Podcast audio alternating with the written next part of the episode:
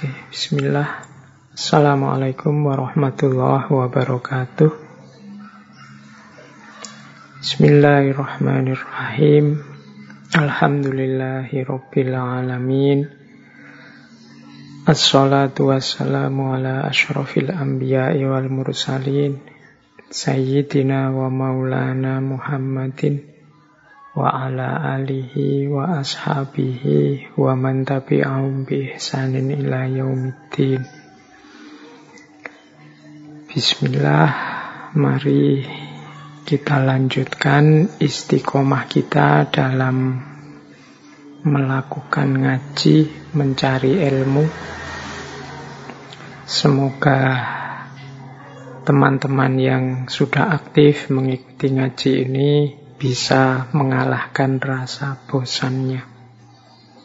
Karena biasanya aktivitas-aktivitas yang rutin itu termasuk aktivitas-aktivitas kebaikan kalau sudah berjalan rutin lawannya yang sering mengendorkan semangat adalah rasa bosan. Nah, ini jihad kita kalau di awal-awal ini kan jihadnya biasanya kita butuh rasa syaja'ah, rasa berani memulai. Kalau sudah dimulai, sudah jalan, tantangannya adalah rasa bosan. Semoga teman-teman bisa menaklukkan rasa bosan ini dalam kita menempuh jalan ilmu, belajar bersama-sama. Baik, Malam hari ini kita masih ada di tema kebijaksanaan para fakih. Kita belajar bijaksana sebagaimana para ulama besar madhab. Imam Abu Hanifah, Imam Malik, dan malam hari ini Imam Syafi'i. Insya Allah minggu depan kita mengkaji Imam Ahmad bin Hambal. Baik, langsung saja ya saya mulai membahas Imam Syafi'i. Tidak perlu diberi pengantar macam-macam ya. Apalagi pengantar-pengantar tema-tema yang aktual hari ini. Teman-teman jauh lebih mengikuti daripada saya. Sering sekali dua kali ada yang tanya saya, meminta saya menanggapi problem-problem yang aktual hari ini. Ya bukan apa-apa kalau saya tidak komentar karena sejauh yang saya tahu orang-orang besar, orang-orang penting, para ulama yang kita muliakan banyak juga yang sudah komentar. Insya Allah mereka ini pendapatnya, pandangannya jauh lebih baik, jauh lebih berkualitas daripada kalau saya memaksa untuk komentar. Khususnya dalam hal-hal yang saya tidak serius mengikuti. Jadi, tidak ada orang yang ngerti segalanya, termasuk saya. Makanya mohon maaf buat teman-teman yang kadang-kadang bertanya, kadang-kadang meminta sesuatu, saya tidak bisa menjawab dengan memuaskan atau saya tidak bisa nuruti keinginannya. Insya Allah sangat banyak orang lain, sangat banyak tokoh yang lain yang mampu menjawab problem teman-teman dengan lebih memuaskan, bisa memenuhi keinginan teman-teman dengan lebih menyenangkan. Baik, kita tetap istiqomah dengan gaya dan model ngaji kita saja. Anggap saja ini semacam apa selingan dari banyak isu-isu besar yang sekarang rame dibahas orang biar kita tidak capek. Apalagi insya Allah tema-tema yang kita angkat ini sedikit atau banyak ada relevansinya dengan kehidupan kita sehari-hari. Apalagi malam hari ini tema kita Imam Syafi'i. Muslim Indonesia itu di mana-mana selalu disebut madhabnya yang mayoritas adalah madhab Syafi'i. Meskipun sering saya sindir, kita itu sering kali tidak konsisten, sering kali tidak serius. Kalau ditanya madhabnya apa, jawabnya tegas, madhab syafi'i. Tapi bisa dihitung siapa di antara kita yang secara serius pernah membaca kitab-kitabnya Imam Syafi'i. Pernah belajar kitab dari madhab syafi'i, karya-karya para ulama madhab syafi'i. Itu mungkin hanya beberapa kemungkinan besar yang dari pesantren-pesantren. Banyak yang tidak serius mendalami meskipun bilangnya madhabnya madhab syafi'i. Ah, mulai Malam hari ini kita coba ya berkenalan dengan beliau, kita coba serius. Kalau kita mengklaim bahwa kita ini bermadhab syafi'i, paling tidak kita kenal siapa itu Imam Syafi'i. Setelah itu ya harusnya teman-teman juga punya rasa penasaran untuk membaca pendapat-pendapat, pandangan-pandangan Imam Syafi'i dari kitab-kitab beliau. Oke, baik kita awali, kita kenalan dulu nggih sama beliau ini tokoh besar yang luar biasa dalam sejarah Islam. Katanya Imam Ahmad, kalau ada pandangan bahwa setiap 100 tahun nanti akan lahir seorang mujaddid, pembaharu besar. Nah, menurut Imam Ahmad, Imam Syafi'i adalah salah satu di antaranya sebelum Imam Syafi'i ada Khalifah Umar bin Abdul Aziz. Ini pendapatnya Imam Malik.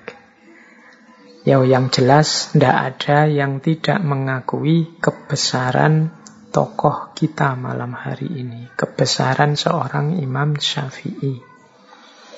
Beliau ini lahirnya di Gaza, Palestina yang sekarang bermasalah. Beliau lahir tahun 150 Hijriah. Kalau dikrus ke Masehi sekitar tahun 767 Masehi. Jadi sekitar abad ke-8. Tanggalnya 28 Agustus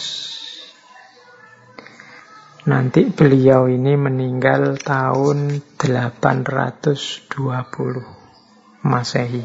Jadi usia beliau tidak terlalu panjang, sekitar 54 atau 53 tahun. Tapi karya dan peninggalan beliau luar biasa. Nama lengkap beliau adalah Abu Abdillah berarti punya putra namanya Abdullah Muhammad bin Idris bin Abbas bin Usman bin Syafi' bin as bin Ubed dan seterusnya.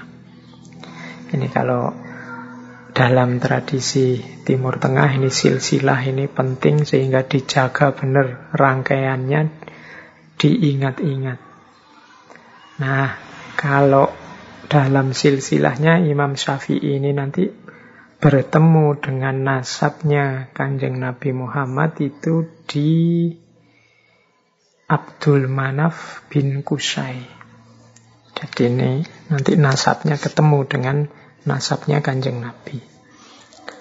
Oke, Imam Syafi'i ini yatim sejak usia 2 tahun. Dan nanti beliau dibesarkan dengan sangat serius khususnya untuk menimba ilmu oleh ibunya.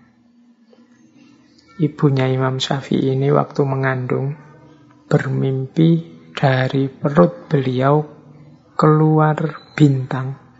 Yang bintang ini kemudian pecah dan memancarkan cahayanya ke banyak negeri. Nah, ini terus ada yang meramalkan bahwa putra beliau nanti akan jadi orang besar yang memberi banyak manfaat.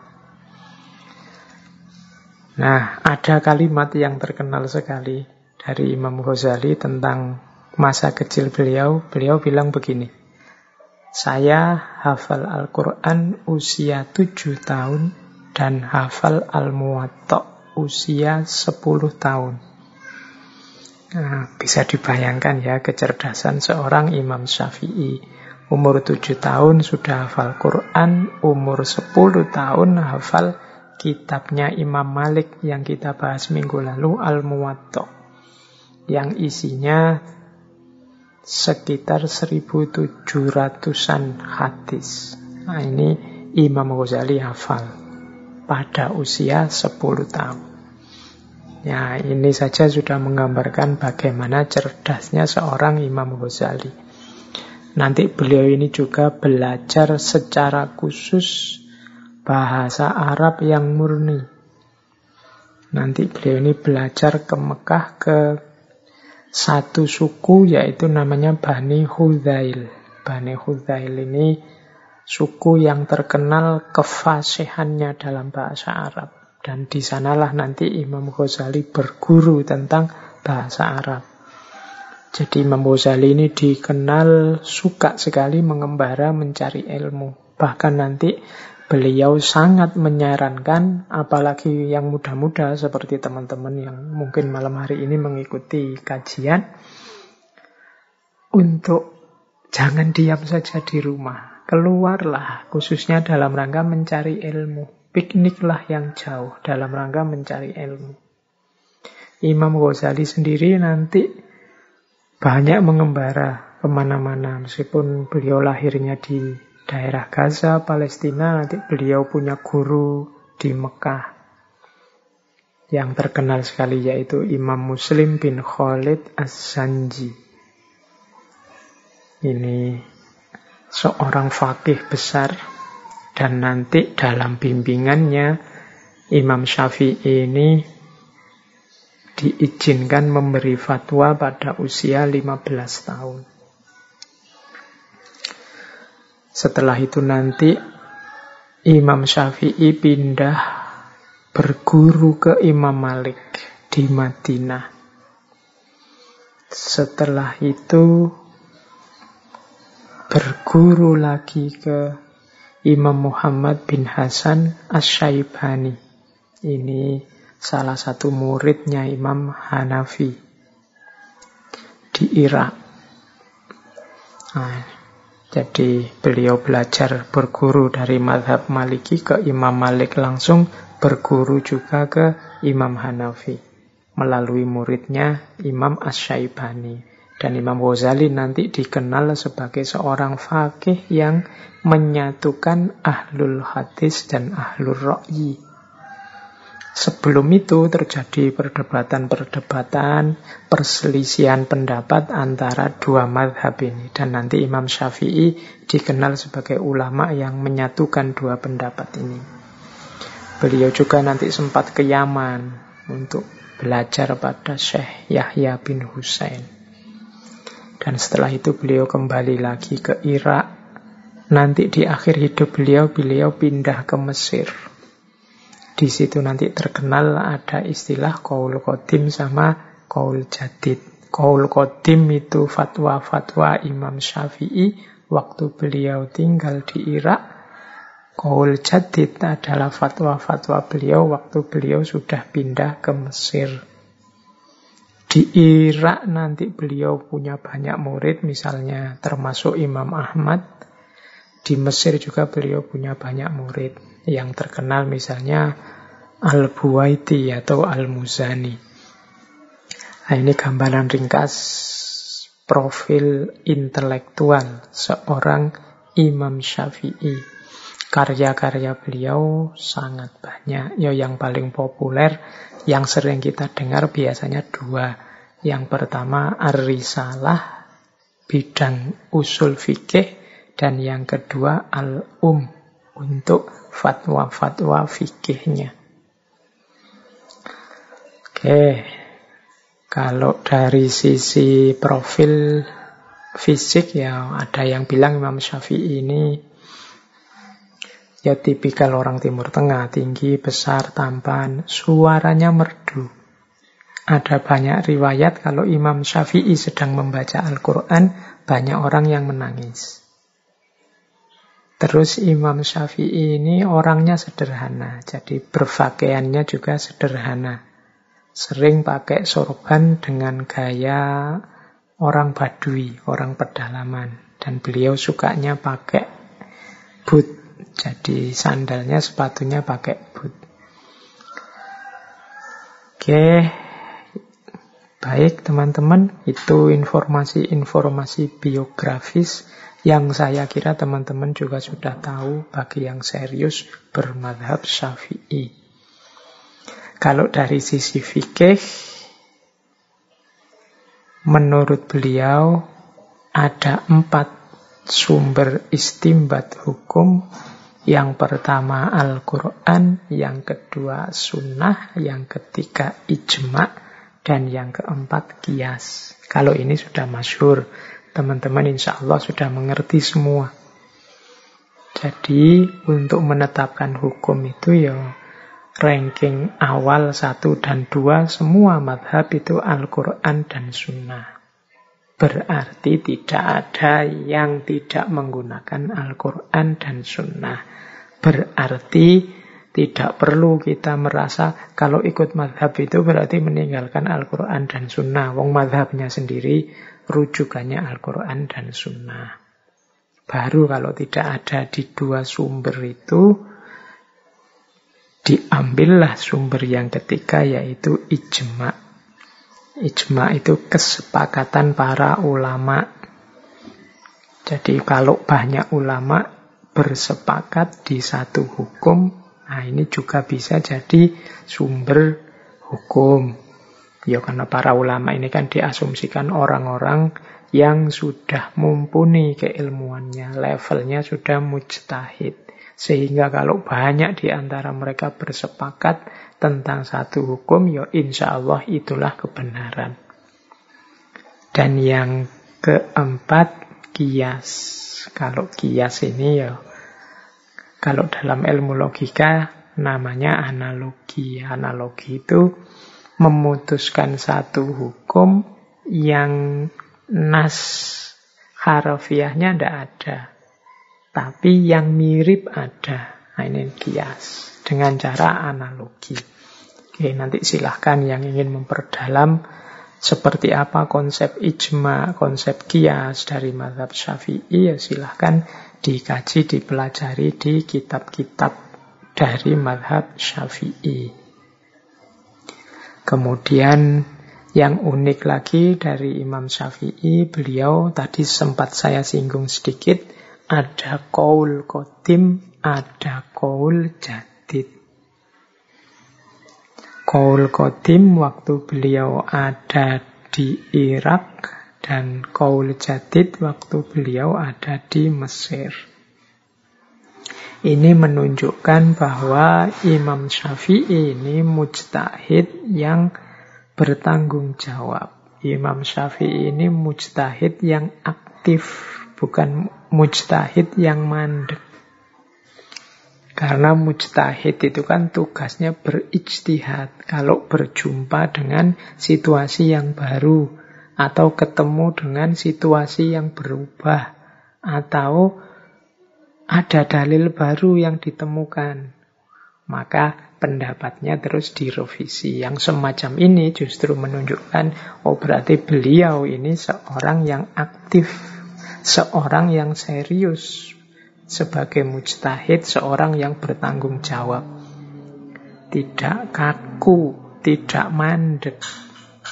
Selalu mencari tambahan wawasan, selalu belajar lagi, sehingga mungkin menemukan dalil baru, menemukan situasi yang baru, atau menemukan perubahan-perubahan dari situasi yang lama, yang mana hukum yang lama ini tidak memadai lagi untuk situasi yang baru. Maka terus ada kaul jadid. Ya perlu dipertimbangkan juga Imam Syafi'i juga ketika berinteraksi dengan para ulama di Mesir juga mendapat banyak wawasan baru. Kemudian melihat situasi alamiah, situasi ilmiah, situasi sosial Mesir. Ini kan juga baru, tidak ada di Irak. Nah, dari sini terus ada kaul jadid, pendapat yang baru. Maka teman-teman yang belajar tentang pandangan-pandangannya Imam Syafi'i harus melihat sejauh mana pandangan-pandangan ini masuk kategori kaul kotim atau kaul jadid. Oke. Yang khas lagi dari Imam Syafi'i adalah satu cabang keilmuan ilmu alat dalam dunia fikih yang nanti dikenal sebagai usul fikih. Imam Syafi'i ini sering disebut sebagai bapaknya ilmu usul fikih. Khususnya dengan karya beliau yang judulnya Ar-Risalah. Jadi kitab ini oleh Imam Syafi'i disusun dengan beberapa pertimbangan. Yang pertama ya semakin jauhnya jarak dengan kehidupan dengan zaman Rasulullah. Semakin jauh jarak itu kan semakin berbeda situasinya. Semakin harus hati-hati dalam memutuskan hukumnya. Nah, ini maka perlu ada alat, perlu ada cara yang baku untuk istimbat hukum. Yang kedua juga yo Islam semakin tersebar ke mana-mana, akhirnya berinteraksi dengan banyak bangsa-bangsa yang lain, muncul banyak peristiwa kejadian baru, bahkan banyak istilah-istilah baru yang masuk dalam kosakata bahasa Arab. Nah ini juga nanti kalau tidak hati-hati, cara memahami nas, memahami teks bisa keliru. Karena banyak kecampur, banyak masuknya istilah-istilah baru. Yang dulu kata ini maknanya apa, kemudian kalau sudah interaksi macam-macam itu kan maknanya jadi macam-macam. Kayak kita di Jawa atau di Indonesia ini kan dulu kata ini maknanya netral-netral saja, tapi sekarang maknanya konotasinya jadi berubah. Ketika situasi berkembang. Nah ini butuh makanya satu alat yang standar yang jelas untuk mengistibat hukum. Kemudian juga yang paling terkenal ya lahirnya kitab Ar-Risalah ini dalam rangka menjembatani madhab Ahlur Ro'i di Irak dan madhab Ahlul Hadis di Madinah dua madhab ini sering berselisih dalam pandangan. Nah, ini kitab yang kita kenal nanti dengan judul Ar-Risalah. Sekarang kita mulai masuk ke ranah hikmah. Bagaimana kebijaksanaan-kebijaksanaan yang bisa kita ambil, hikmah-hikmah yang bisa kita ambil dari nasihat-nasihat, wasiat-wasiat, karya-karya Imam Syafi'i. Kita awali pertama-tama dari satu jargon yang saling yang paling terkenal dari Imam Syafi'i yaitu jika suatu hadis itu soheh maka ia adalah madhabku. Ini terkenal sekali dawuhnya Imam Syafi'i. Jadi ini menunjukkan ketawaduan beliau, menunjukkan kesadaran beliau bahwa aku ini manusia biasa. Sama seperti para ulama madhab yang lain. Suatu ketika ada cerita, di situ juga saya cantumkan dari Imam Al-Humaidi jadi satu ketika beliau ini duduk jejer bareng Imam Syafi'i. Terus ada orang datang bertanya tentang satu masalah. Terus Imam Syafi'i menjawab, Oh masalahmu itu sesuai dengan hadisnya Rasulullah, ya jawabannya begini dan begini. Hadisnya ini. Rasulullah menetapkan begini. Nah, terus orang ini kelihatannya kayak tidak puas. Terus bertanya lagi, ya itu kan Rasulullah. Kalau pendapatmu sendiri bagaimana? Wah, ini berubah sudah wajahnya Imam Syafi'i. Kemudian beliau berkata, Subhanallah, apakah engkau melihatku di gereja? Apakah engkau melihatku di biara? Aku katakan kepadamu, Rasulullah telah menetapkan. Sementara engkau bertanya, bagaimana pendapat Nah ini Imam Syafi'i memarahi orang itu. Ya, maksudnya apa engkau melihatku di gereja itu kan. Mbok anggap aku itu orang Nasrani po. Mbok anggap itu aku ini non muslim po. Aku ini Islam. Dasarnya adalah Al-Quran dan Sunnah. Sudah aku bilang Rasulullah menetapkan begini. Mengapa engkau masih tanya lagi pendapatku? Nah, kan Imam Syafi'i sudah menyatakan tadi jika suatu hadis itu soheh maka ia madhabku. Berarti itulah pendapatku. Ini yang saya bilang inilah ekspresi dari ketawaduan kesadaran seorang Imam Syafi'i. Beliau sadar bahwa dirinya hanya manusia biasa, dirinya punya kekurangan-kekurangan, dan sebagai seorang Muslim, komitmen utamanya adalah Al-Quran dan Sunnah. Cuma sebagai catatan, Imam Syafi'i ini mujtahid, mustakil, mutlak. Tidak sama dengan kita. Kalau Imam Syafi'i mengkaji hadis, ya beliau bisa beristimbat dari situ. Mengkaji ayat Al-Quran bisa beristimbat dari situ. Nah, kalau kita, apalagi teman-teman yang ngaji ini, ya saya tidak jamin.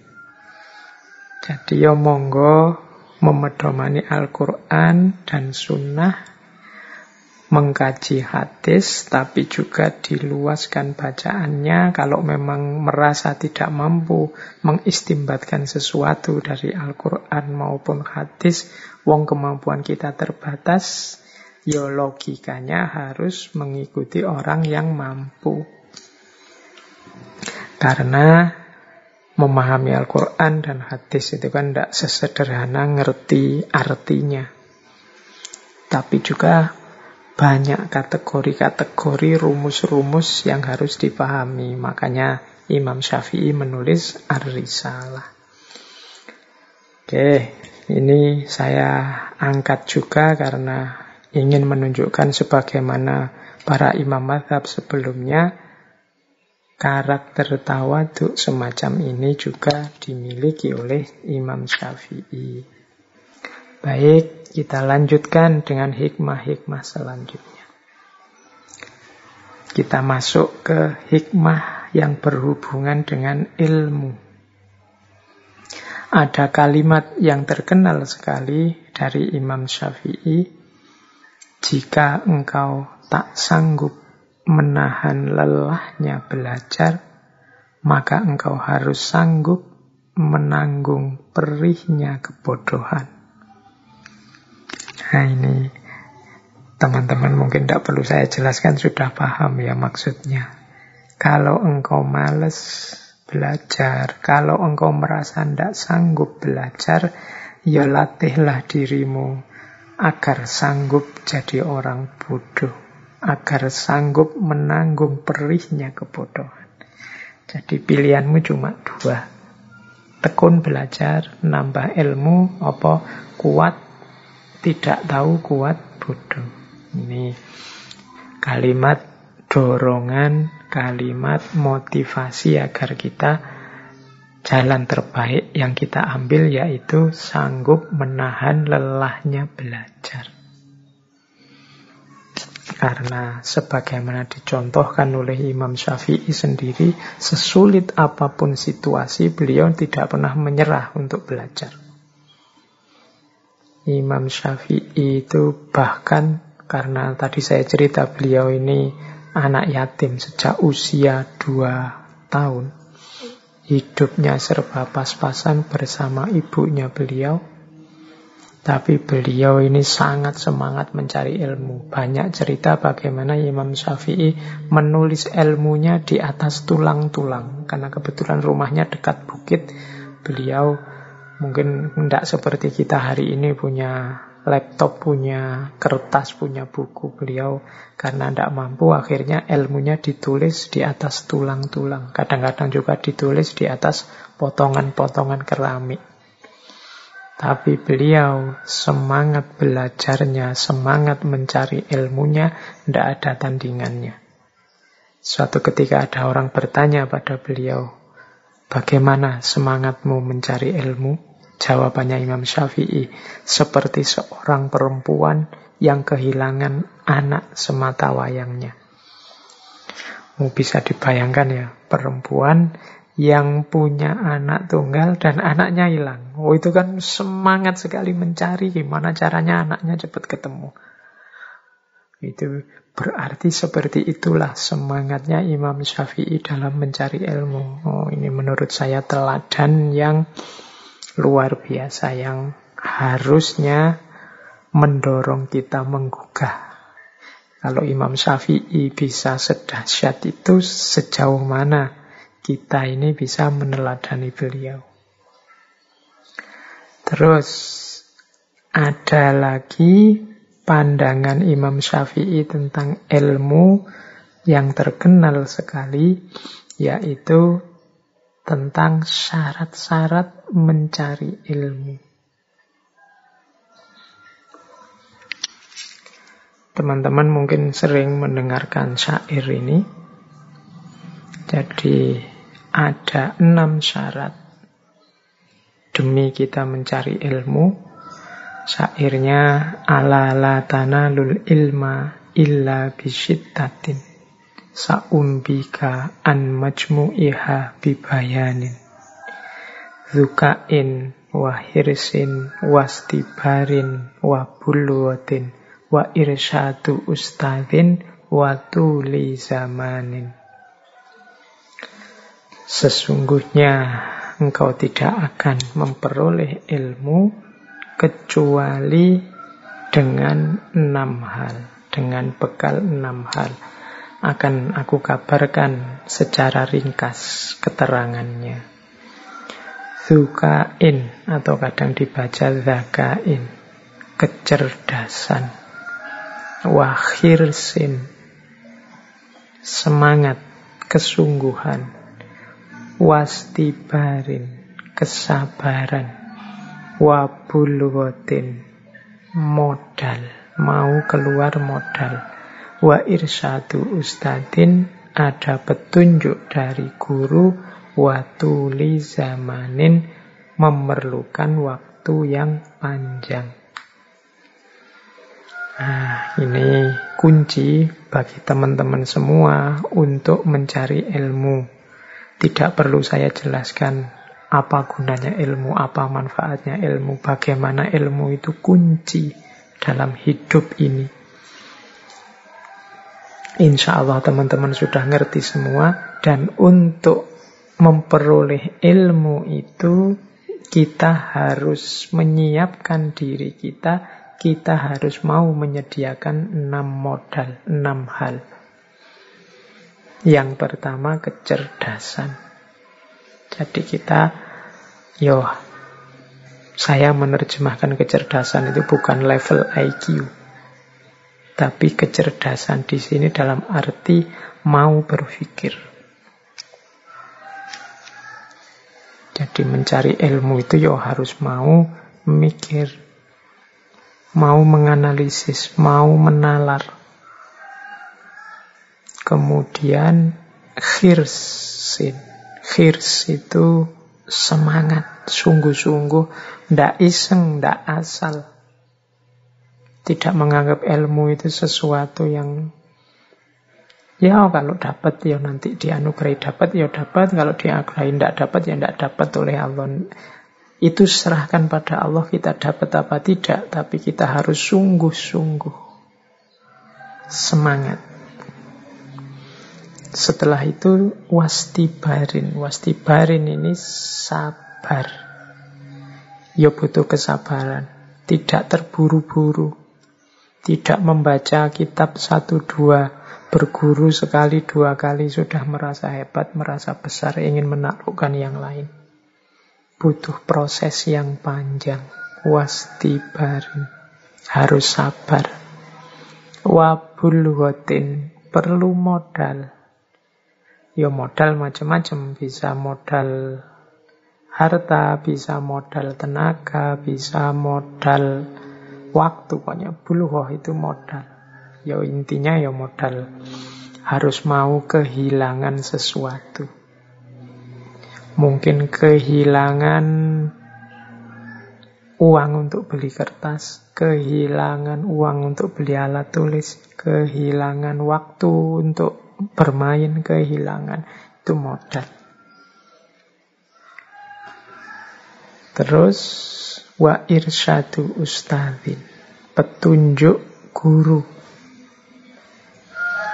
Jadi ya harus mau belajar dari orang yang lebih ngerti, harus minta petunjuk pada orang yang lebih tahu, lebih mendalami sebelumnya. Itu irsatu ustadzin. Dan watuli zamanin. Watuli zamanin ini waktu yang lama. Jadi ini hubungannya dengan sabar tadi. Butuh waktu. Jangan terburu-buru. Bahkan mencari ilmu itu disebut-sebut sampai ilal lahdi. Minal mahdi ilal lahdi sampai meninggal. Berarti ini proses seumur hidup. Tidak sekedar tulus zaman itu waktu yang lama, tapi sepanjang zaman. Oh ini syaratnya mencari ilmu berarti kita harus mau berpikir, kita harus sungguh-sungguh, kita harus belajar, sabar, kemudian mau berkorban, kemudian punya guru yang diikuti dan ada durasi waktunya. Watuli zaman. Oke, syair ini populer sekali. Insya Allah sebagian besar teman-teman yang mengikuti ngaji malam hari ini pernah mendengarkan syair ini. Saya lanjutkan lagi. Biasanya selain syair ini ada juga satu syair lagi yang dikenal sehubungan dengan belajar. Saya lanjutkan dengan syair selanjutnya, yaitu tentang penghalangnya orang belajar. Syair ini berisi pengaduan Imam Syafi'i kepada salah seorang gurunya, yaitu Imam Waki. Nama lengkap beliau Imam Waki bin Jarrah. Ini ulama yang dikenal hafalannya sangat kuat. Nah, Imam Syafi'i suatu ketika mengadu. Syakautu ila waki'in su'akhifli fa'arsyadani ila tarkil ma'asi wa akhbaroni bi annal ilma nurun wa nurullahi la yuhda li asin. Ini bisa dilihat di kitab I'anatut Tolibin. Aku mengadu kepada Imam Waki tentang jeleknya hafalanku. Fa'arsyadani ila tarkil ma'asi. Maka beliau menunjukkan padaku untuk meninggalkan maksiat. Wa akhbaroni bi annal ilma nurun dan mengabarkan padaku bahwasannya sesungguhnya ilmu itu adalah cahaya wa nurullahi la yuhda li asin dan cahayanya Allah itu tidak diturunkan kepada seorang pelaku maksiat. Jadi Imam Syafi'i suatu ketika mengadu kepada gurunya, saya itu kok akhir-akhir ini susah sekali menghafal. hafalan saya kok jadi jelek. Nah ini jawaban gurunya Imam Waqi. Yo, hendaknya engkau meninggalkan maksiat. Karena maksiat itu kegelapan. Dan menyatakan bahwa kalau ilmu itu cahaya. Yo cahaya tidak akan bisa masuk kalau terhalang oleh kegelapan. Oh, ya kegelapan di sini maknanya maksiat. Jadi atas petunjuknya Imam Waqi ini ada cerita, ada yang cerita selanjutnya bahwa Imam Syafi'i terus melakukan muhasabah dan akhirnya ketemulah penyakitnya. Jadi ada satu cerita, satu hari Imam Syafi'i ini secara tidak sengaja, jadi beliau ini sedang ada di luar di jalan terus ada perempuan mau naik ke atas kendaraan. Nah ini secara tidak sengaja bajunya yang bawah tersingkap sedikit. Nah ini Imam Syafi'i pas melihat itu. Ya meskipun langsung berpaling, langsung istighfar. Dan menurut Imam Syafi'i inilah yang mengganggu. Sehingga susah menghafalkan. Ada maksiat. Meskipun tadinya menyaksikan aurat itu secara tidak sengaja. Nah, ini pelajaran bagi kita ternyata mencari ilmu itu sifatnya tidak sekedar teknis mekanis seperti mesin tapi di balik itu dibutuhkan juga diri yang bersih, wadah yang jernih karena ilmu itu cahaya. Kalau mekanis, teknis itu ya logikanya ya saya baca, saya paham, saya hafalkan, saya ingat. Logikanya sesederhana itu. Tapi kan tidak. Ada hal-hal lain yang perlu dipertimbangkan. Makanya seperti Imam Malik minggu lalu kan ya sebelum belajar ilmunya dibereskan dulu akhlak dan adabnya. Dibersihkan dulu jiwanya. Karena ilmu itu tidak sekedar hafalan, tidak sekedar memasukkan pengetahuan, tapi dia adalah cahaya yang nantinya kita juga punya tanggung jawab untuk mencahayai sekeliling kita. Jadi kita butuh enam hal untuk menempuh jalan ilmu dan kita juga harus hati-hati terhadap penghalangnya ilmu yang namanya maksiat. Oke, kita lanjutkan.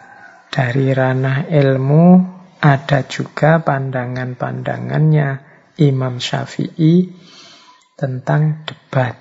Jadi Imam Syafi'i termasuk ulama yang tidak ingin, tidak suka debat yang sembarangan. Perbantah-bantahan yang tidak produktif, yang tidak konstruktif, yang hanya menghasilkan konflik, hanya nambah musuh. Katanya Imam Syafi'i, termasuk menghinakan ilmu, yaitu berbantah-bantahan dengan setiap orang yang membantahmu, dan berdebat dengan setiap orang yang mendebatmu. Jadi, bagi Imam Syafi'i, ya tidak semua tantangan debat harus dilayani. Tidak semua bantahan harus dijawab dengan bantahan. Nanti lahirnya berbantah-bantahan. Kadang-kadang kalau setiap kritik setiap debat kita layani hasilnya tidak produktif bahkan malah menghinakan ilmu menjatuhkan status ilmu membuat orang kadang-kadang yang dikejar hanya menangnya saja kalau sudah menangnya saja benar dan baiknya tidak jadi fokus lagi saya tidak tahu pernah tidak teman-teman diskusi atau debat saking semangatnya biar menang terus mengajukan segala cara biar menang. Mungkin sedikit-sedikit ditambahi bohong, sedikit-sedikit ditambahi sumpah, sedikit-sedikit ditambahi pelintiran-pelintiran data, dan lain sebagainya. Ini tidak saja dosa dari bohongnya, dosa dari pelintirannya, tapi juga dosa karena kita menghinakan ilmu. Jadi menghinakan ilmu itu memposisikan ilmu sebagai rendah karena kita lebih menomorsatukan kemenangan kita dalam berdebat, dalam berbantahan. Makanya harus hati-hati. Kalau pakai kalimatnya Al-Quran, berdebat itu kan ditambahi garis bawah billati hiya ahsan. Harus dengan baik. Karena kalau tidak hati-hati, ya mungkin kalian menang berdebat, mungkin kalian menang dalam berbantahan. Tapi yang kalian dapat hanya dosa dan kehinaan karena kalian menghinakan ilmu. Jadi Imam Syafi'i menyarankan ya tidak semua yang mengajakmu berdebat harus dilayani, harus dilateni. Ikuti dan lakukan debat yang baik, debat yang produktif.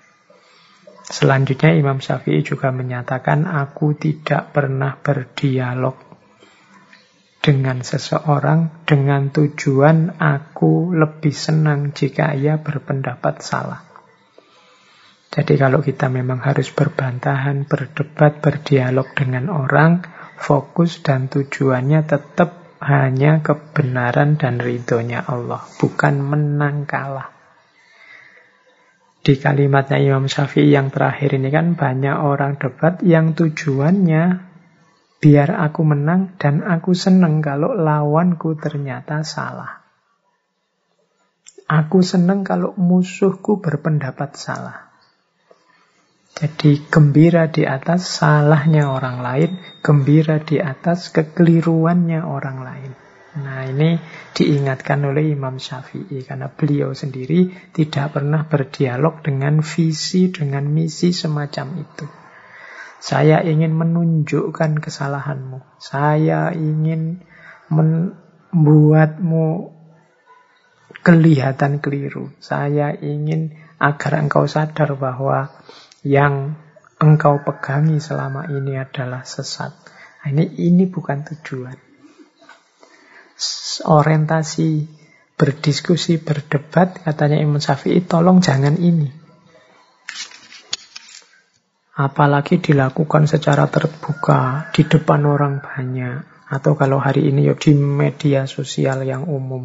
Yang ini kan sering seolah-olah memang kita ingin menunjukkan betapa hebatnya kita, betapa lurusnya kita, betapa pinternya kita, dan betapa rendah dan kelirunya orang lain.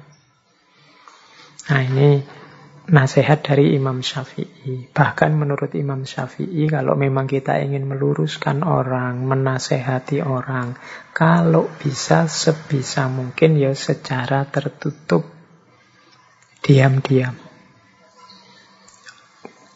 Kata Imam Syafi'i, orang yang menasehati saudaranya secara tertutup berarti ia telah berbuat baik kepadanya dan menghargainya.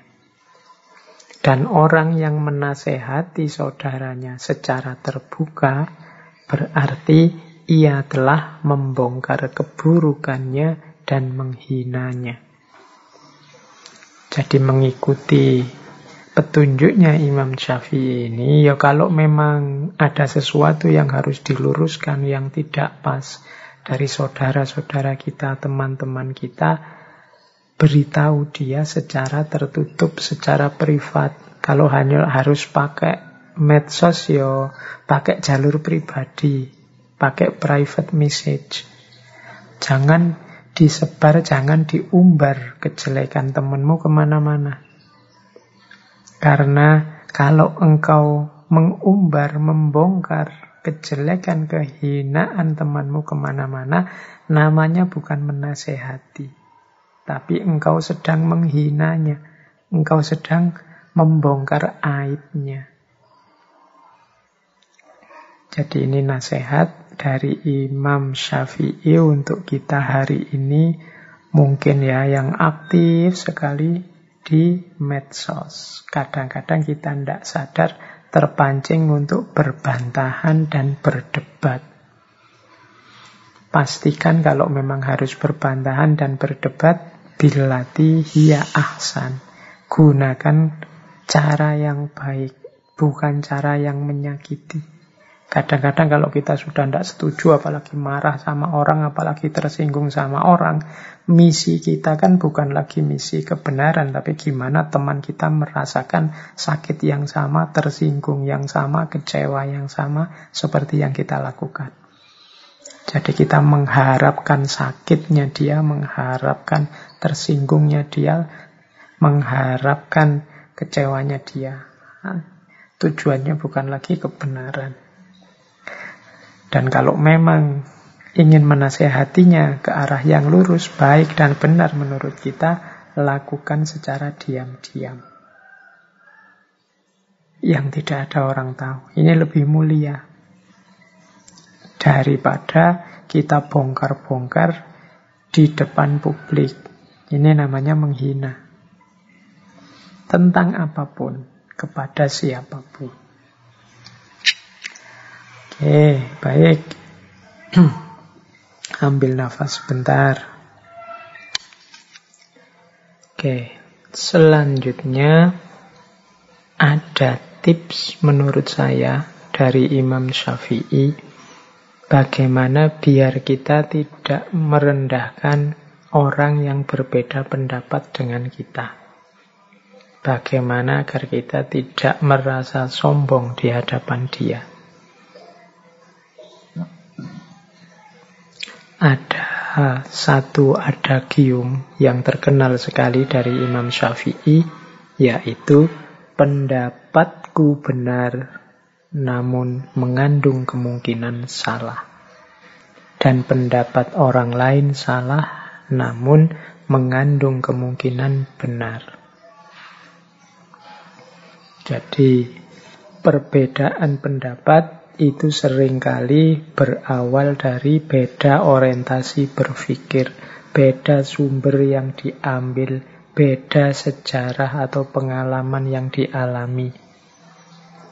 Sehingga kadang-kadang dalam satu pendapat yang kita anggap sudah benar tapi begitu situasinya berubah, begitu sudut pandangnya berubah, begitu sumbernya kita ganti, ya jadinya kurang relevan. Jadi sebenar apa pun pendapatku ya mengandung kemungkinan salah. Sebaliknya, sesalah apa pun pendapatnya orang lain, namun mengandung kemungkinan benar. Bisa jadi kalau situasinya pas, kemudian ruang dan waktunya memungkinkan, yang sama sekali salah itu sedikit-sedikit ada unsur benarnya. Yang sama sekali benar, sedikit-sedikit ada unsur kelirunya. Wong kita ini manusia biasa. Kesadaran semacam ini penting untuk tidak membuat kita angkuh tidak membuat kita merasa kitalah satu-satunya yang paling benar. Pendapat kita juga ada titik-titik lemahnya. Wong kita ini manusia. Pendapat orang lain yang kita anggap salah ada titik-titik benarnya. Ya teman-teman bolehlah mulai mendeteksi Misalnya acara-acara di TV yang dalam bentuk debat, dalam bentuk dialog, yang kelihatan kontras sekali pendapatnya. Itu kan kalau kita mau jujur, setiap pendapat itu ada unsur benarnya, ada unsur salahnya. Dalam hal tertentu baik dan benar, tapi dalam hal tertentu juga tidak relevan, tidak cocok, tidak sesuai. Nah ini menurut saya tips yang penting dari Imam Syafi'i agar kita tidak mentang-mentang. Pendapatku benar, saya yakin pendapatku ini benar, makanya aku ambil yang ini, aku pedomani yang ini, aku yakini yang ini. Tapi aku ini manusia biasa. Ada titik-titik salahnya, ada titik-titik lemah dan kelirunya. Maka pendapatku benar, tapi mungkin juga ada unsur-unsurnya yang salah. Pendapatnya orang lain salah, tapi sangat mungkin juga dalam hal tertentu, di titik tertentu, dengan sudut pandang tertentu, pendapat itu ada benarnya juga. Nah, jadi ini nasihat-nasihat yang berkaitan dengan ilmu. Ini kalau kita urut dari depan tadi yang tentang ilmu, kita ulang lagi ya. Jadi yang pertama, ayo serius belajar. Kalau tidak kita akan menanggung perihnya kebodohan. Kemudian kalau kita belajar harus siap menyiapkan enam bekal kecerdasan, kesungguhan, kesabaran, modal, guru, dan juga waktu. Kemudian bersihkan diri, karena maksiat menghalangi masuknya ilmu. Nah, kalau tadi yang enam tadi bekalnya, yang maksiat ini penghalangnya yang harus dihindari. Terus kalau memang harus diskusi, berdialog, berdebat, lakukan dengan baik. Jangan sekedar berbantah untuk mencari kemenangan dan menjatuhkan pendapat lawan. Kalau memang harus menasehati yang berhubungan dengan aibnya saudaramu, nasehatilah secara tertutup, biar nasihat tidak berubah jadi penghinaan, tidak berubah jadi pembongkaran aib. Kemudian yang terakhir dalam ranah ilmu, yakinilah bahwa pendapatmu yang benar, makanya engkau harus yakin, tapi juga sadarilah dalam pendapatmu sangat mungkin ada kemungkinan-kemungkinan keliru. Engkau pasti juga yakin pendapatnya orang lain itu salah, tapi siapa tahu ada titik-titik tertentu dalam pendapat orang lain itu yang benar. Oke, jadi ini hikmah di ranah ilmu. Kita lanjutkan sekarang hikmah di ranah sosial. Hubungan dengan orang lain. Ada beberapa wasiat dan nasihat dari Imam Syafi'i yang menurut saya penting dalam rangka berhubungan dengan manusia yang lain. Ini semoga yang saya pilih ini hal-hal yang relevan untuk hidup kita hari ini. Ini kan hari-hari ini kita mulai agak panas, agak sering tabrakan, konflik pikiran apalagi di medsos itu kencengnya luar biasa. Semoga tidak merantak, semoga tidak apa meluas ke ranah real. Biarlah dunia maya saja yang rame, dunia nyata kita dunia yang damai, yang rahmatan lil alamin. Oke, ada beberapa tips dari Imam Syafi'i sehubungan dengan hal ini. Hubungan dengan manusia yang baik. Katanya Imam Syafi'i, siapa yang menginginkan husnul khotimah di penghujung umurnya, hendaklah ia berprasangka baik kepada manusia.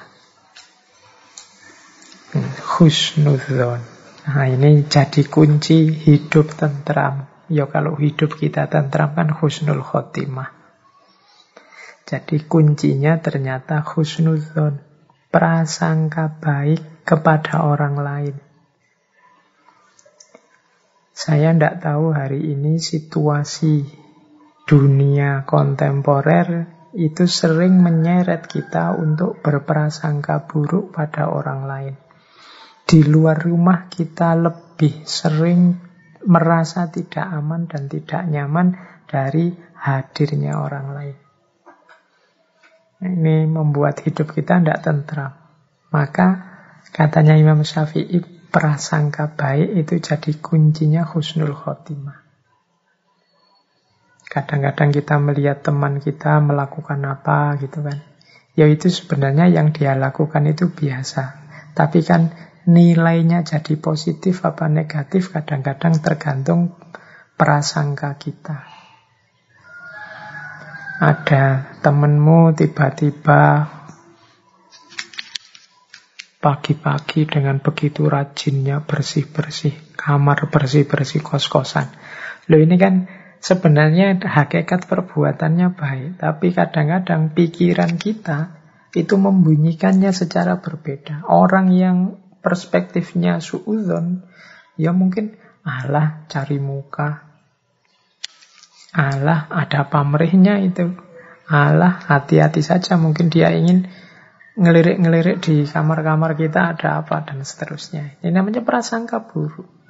Bahkan tindakan yang baik sekalipun, ya kalau pikiran kita suuzon, ya kita bunyikan dia jadi jelek. Jadi suuzon itu kan menggunakan kacamata buruk, sehingga apa pun akan kelihatan buruk, bahkan yang baik-baik. Ada temenmu tiba-tiba rajin ke masjid, ya engkau melihatnya Allah pencitraan, Allah itu tobat yang terlambat itu Allah ya macam-macam.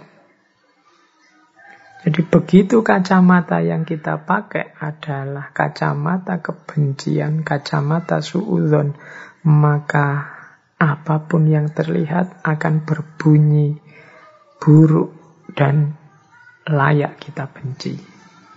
Tapi kalau kita balik, kacamata yang kita pakai adalah kacamata kasih sayang, kacamata rahmat. Maka apa pun yang kita lihat akan membuahkan cinta, kasih sayang, dan ketentraman. Sehingga katanya Imam Syafi'i kalau ingin husnul khotimah ya hidupkan lagi prasangka yang baik. Terus yang kedua, berapa banyak orang telah berbuat kebajikan kepadamu yang membuatmu terbelenggu dengannya? Dan berapa banyak orang yang memperlakukanmu dengan kasar dan ia memberi kebebasan kepadamu? Nah, ini kan kita itu sering kali baper nunggu orang berbuat baik selalu pada kita. Begitu ada orang melakukan hal yang kita tidak suka, yang kita anggap tidak baik, maka naiklah emosi kita, tersinggunglah kita. Dan kita melihat dari hal itu tidak ada manfaatnya sama sekali. Jangan lupa katanya Imam Syafi'i, justru sering kali dalam kebaikan yang dilakukan orang lain padamu itu ada belenggu. Sementara dalam kekasaran, dalam kejahatan atau keburukan yang dilakukan orang lain padamu, di situ ada kebebasan. Maksudnya apa? Ya ini logikanya. Kalau ada orang berbuat baik pada kita, kan detik itu juga kita dituntut juga untuk melakukan hal yang baik yang sama, untuk melakukan kebajikan yang setara. Kita tidak boleh menyakiti dia, kita tidak boleh melakukan hal-hal yang membuatnya tidak ada berkenan. Oh, ini kan jenis-jenis belenggu. Akhirnya ya kita harus ngatur kata-kata, ngatur tindakan, ngatur perilaku di hadapan dia. Wong dia sudah baik kepada kita. Jadi sering kali kebaikan justru membuahkan belenggu. Sementara kepada orang yang tidak baik pada kita, kita kan tidak merasa punya tanggung jawab juga untuk peduli padanya, untuk tanggung jawab terhadap kehidupannya dan lain sebagainya. Justru kita bebas di hadapan dia. Ini Nasihat ini sebenarnya untuk melonggarkan hati kita, untuk tidak putus asa dan pesimis kalau ada orang berbuat jelek pada kita. Jadi kalau ada orang berbuat buruk pada kita, bacalah perbuatan buruk itu sebagai upaya yang membuatmu bebas. Alhamdulillah, engkau buruk padaku, jadi aku tidak ada beban di hadapanmu. Aku tidak terikat apa-apa untukmu. Nah ini kita malah bebas. Dari sisi ini yang tidak harus terlalu sedih, terlalu galau kalau, kalau ada orang yang melakukan sesuatu yang membuat teman-teman tidak berkenan.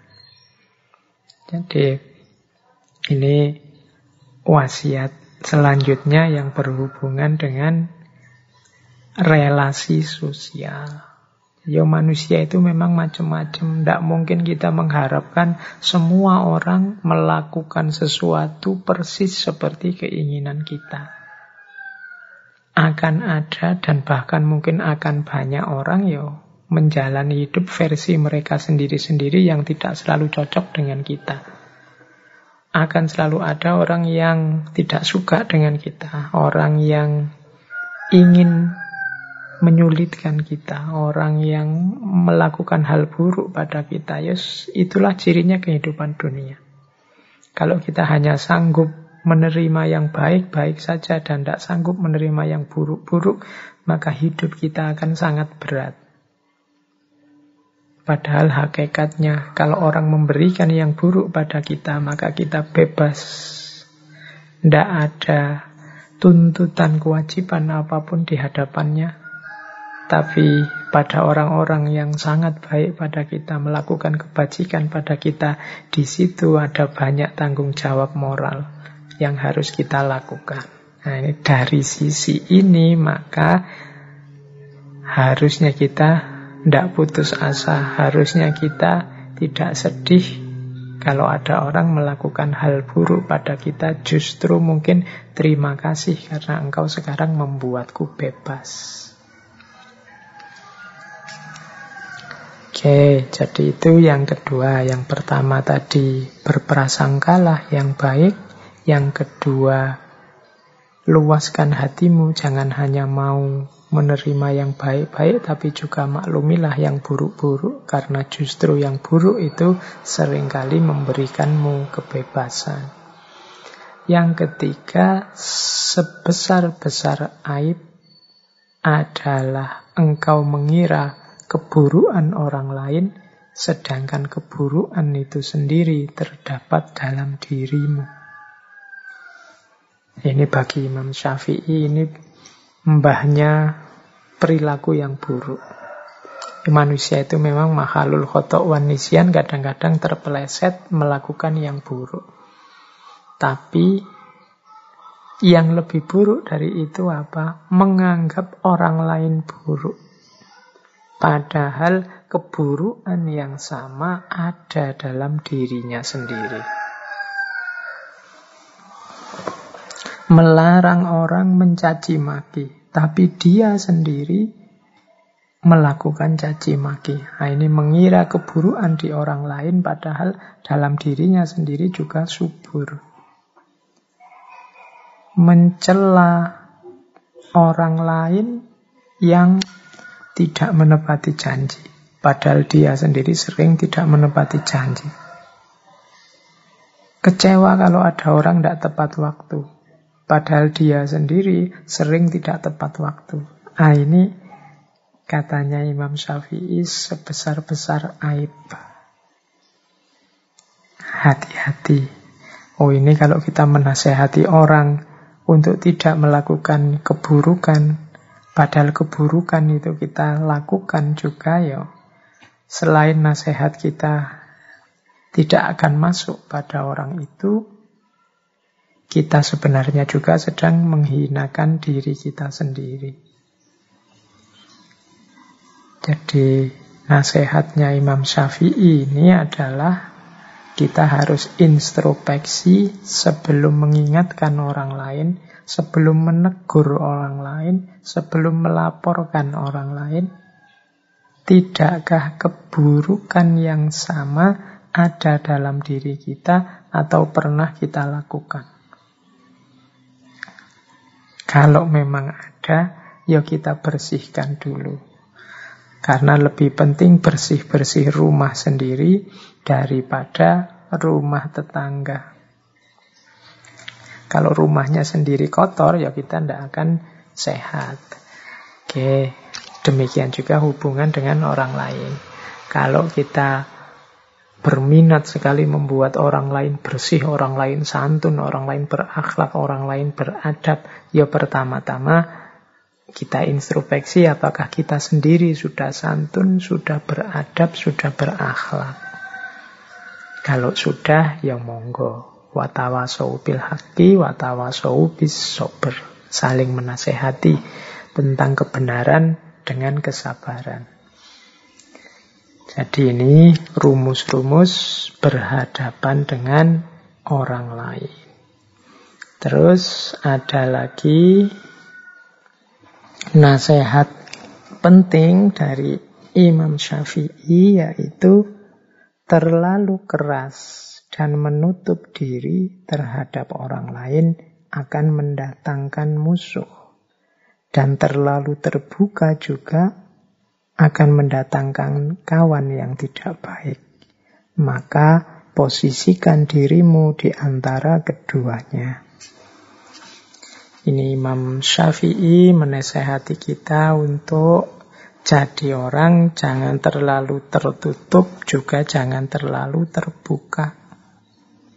Kalau kita terlalu tertutup, ya orang susah memahami kita, bahkan mungkin muncul fitnah-fitnah. Makanya Imam Syafi'i menyebut ya akan mendatangkan musuh.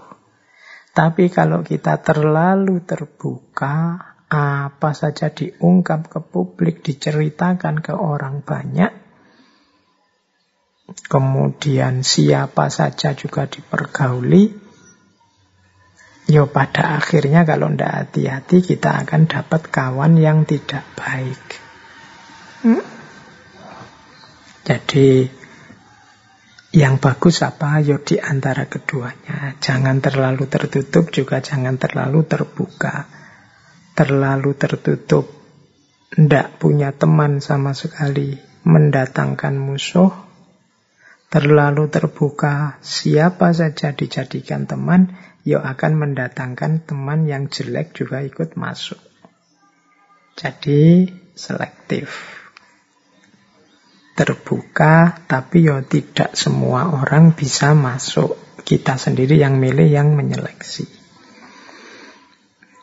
Baik, nah kita lanjutkan ini menurut saya yang lebih penting untuk era medsos ini. Era digital yang luar biasa yang harusnya memudahkan kehidupan kita ternyata dalam banyak hal kecanggihan IT justru merepotkan, menambah rumit hidup kita. Eh, ya meskipun tidak mungkin progres itu disusutkan. Sekarang tidak pakai digital lagi, tidak pakai IT lagi, ya itu tidak. Tapi kuncinya memang di kita sebagai penggunanya, sebagai pemanfaatnya. Sejauh mana kita menggunakan itu untuk hal-hal yang manfaat dan maslahat. Nah, ini nasihat-nasihat dari Imam Syafi'i menghadapi orang bodoh. Ini istilahnya mungkin agak keras ya. Saya mendefinisikan orang bodoh itu bukan orang yang IQ-nya rendah, tapi orang bodoh itu orang yang tidak mau belajar. Jadi orang yang tidak mau, orang yang tertutup tidak mau diberitahu. Diberitahu saja tidak mau, apalagi belajar sendiri. Nah, ini orang-orang ini bahaya. Apalagi kalau orang-orang ini orang yang merasa bahwa dirinya sudah tahu, dirinya sudah pinter, dirinya sudah benar, sudah baik. Nah ini lebih gawat lagi. Nah Imam Syafi'i memberi beberapa tips menghadapi orang semacam ini. Yang pertama kata Imam Syafi'i, janganlah engkau menyampaikan pendapat kepada orang yang tidak menghendakinya. Engkau tidak akan mendapat pujian, pendapatmu pun tidak akan berguna. Jadi kalau memang jelas orang ini sudah tertutup, diberitahu tidak bisa, dinasehati mental. Tipenya memang sudah seperti itu, ya kita jangan capek-capek, katanya Imam Syafi'i ya, menyampaikan nasihat-nasihat atau pendapat-pendapat padanya. Karena tidak akan ada gunanya. Engkau pun tidak akan dipuji. Bahkan mungkin yang kau dapat hanya sakit hati karena dia akan menertawakanmu. Dia akan menganggapmu rendah, lemah, dan lain sebagainya. Jadi ya sudahlah, ada titik di mana kita berpikir taktis, strategis dalam kebaikan. Antara lain ya tidak usah capek-capek menasehati orang yang tidak mau. Orang yang menutup diri. Cari strategi yang lain yang lebih efektif. Karena nasihatmu tidak akan berguna, engkau pun tidak akan dapat pujian. Itu nasihat pertama. Bertemu orang-orang yang tidak pinter. Orang-orang yang tertutup. Nah, yang kedua, silahkan hina diriku sepuas kalian. Aku akan tetap diam saja. Bukannya aku tidak punya jawaban, tetapi singa selalu tidak akan membalas gonggongan anjing. Nah ini analoginya menarik. Jadi kadang-kadang ada orang yang tidak ngerti, orang ini tidak tahu. Diberitahu tidak bisa, tapi tiap hari mungkin menghina kita, mengkritik kita, menjatuhkan kita, menunjukkan di mana kesalahan kita, padahal dia tidak ngerti duduk persoalannya. Katanya Imam Syafi'i, kalau menghadapi situasi yang rumit semacam itu, orang ini maunya apa sih? Dia tertutup, diberitahu tidak mau, tapi kelakuannya tiap hari menyakiti dan menyakitkan. Kata Imam Syafi'i, ya sudahlah. Hinalah diriku sepuas kalian, tapi aku akan tetap diam. Bukannya aku tidak punya jawaban, tetapi singa selalu tidak akan membalas gonggongan anjing. Jadi menggonggonglah sepuasmu. Toh engkau diingatkan juga tidak mau. Engkau diberi tahu yang benar juga tidak mau. Kalau engkau memang puas dengan menghina, hinalah diriku sepuas mungkin dan aku akan tetap diam. Karena kalau aku menjawab, membalas yang terjadi biasanya kontraproduktif. Engkau semakin panjang ngomong, engkau semakin tidak karu-karuan. Tunggulah sampai gonggongan anjingnya berhenti, baru singa menyala.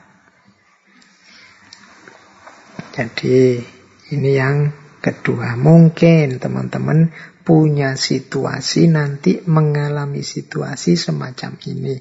Quotes ini boleh dipakai. Tapi juga ya ndak, ndak dipakai sembarangan. Nanti setiap kali ada orang ngeritik kalian pakai ini. Ah aku diem saja Singa kan tidak membalas gonggongan anjing. Padune kamu tidak bisa jawab kritikannya temanmu. Ini situasinya tidak untuk situasi semacam itu. Tapi untuk situasi mungkin ada orang yang bodoh tapi cerewet, diberitahu tidak mau, suaranya tidak berhenti-berhenti. Ya mungkin situasi yang seperti itu. Tapi untuk kritik-kritik yang konstruktif, produktif, diskusi-diskusi yang bilati ya ahsan tadi ya jangan diem saja, ikhlaslah bertukar pikiran, saling memberi masukan. Jadi ini kalimatnya Imam Syafi'i ini ya silahkan dipakai sesuai dosisnya, sesuai ruang dan waktunya. Ini kuat selanjutnya juga mirip. Biarlah mereka bersikap bodoh dan menghina. Dan tetaplah kita bersikap santun gaharu akan semakin wangi ketika disulut api. Jadi ini melanjutkan tadi, ketemu orang yang seperti tadi loh. Seandainya harus merespon, ya ya tetap kita respon dengan santun, tetap kita tidak lupa akhlak, tidak lupa adab. Biar saja orang terus menghina kita, orang terus menyakiti kita. Kalau kita memang ada dalam kebenaran, ada dalam kebaikan, maka gaharu akan semakin wangi ketika disulut api. Gaharu itu ya kayak dupa itu kan alat untuk menyebarkan aroma. Nah itu kalau ingin wangiannya semakin tersebar ya apinya ditambah. Ya kayak dupa itu kan ditiup apinya semakin muncul kemudian aromanya semakin menyebar. Kayak kemenyan itu kan juga begitu. Nah, jadi biarlah orang menghina. Orang menghina kita itu kan semacam melemparkan api kepada kita, menyulutkan api dalam hati kita. Tapi tidak usah khawatir karena kita jenisnya keharu. Semakin diberi api, kita semakin memberikan aroma wewangian. Maka respon apa pun yang kita berikan harusnya tetap dengan jalan bersikap yang santun. Oke, mengapa sih harus diam? Mengapa sih kok tidak langsung ditabrak saja orang-orang seperti itu? Kata Imam Ghazali selan eh, kata Imam Syafi'i selanjutnya, aku mampu berhujah dengan sepuluh orang berilmu, tetapi aku akan kalah pada satu orang yang bodoh. Karena ia tidak tahu akan landasan ilmu. Nah ini menurut Imam Syafi'i ya kalau sekedar debat, diskusi, melawan 10 orang aku bisa menang. Aku bisa berhujah.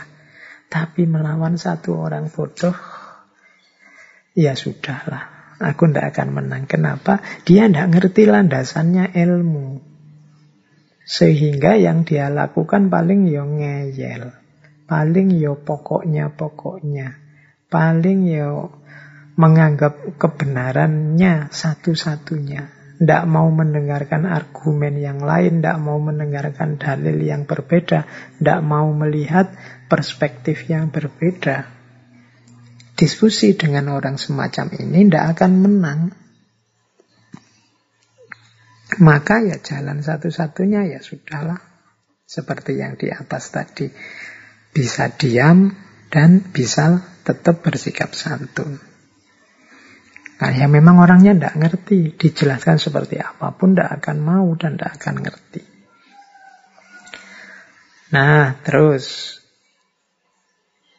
menghindarkan telinga dari hal-hal yang tidak baik merupakan suatu keharusan sebagaimana seseorang mensucikan tutur katanya dari ungkapan buruk. Ini zaman Imam Syafi'i belum ada medsos, belum ada gadget, belum ada internet. Kalau hari ini informasi itu tidak hanya datang lewat telinga, tapi juga lewat mata. Jadi menjaga mata dari membaca hal-hal yang tidak baik, ini kalau mau dilengkapi. Menghindarkan telinga dari mendengar hal-hal yang tidak baik, ini keharusan. Kenapa membaca, mendengar itu sama dengan memasukkan sesuatu ke dalam diri kita.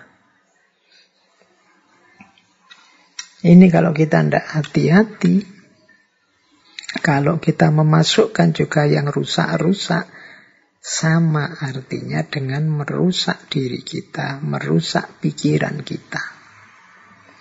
Maka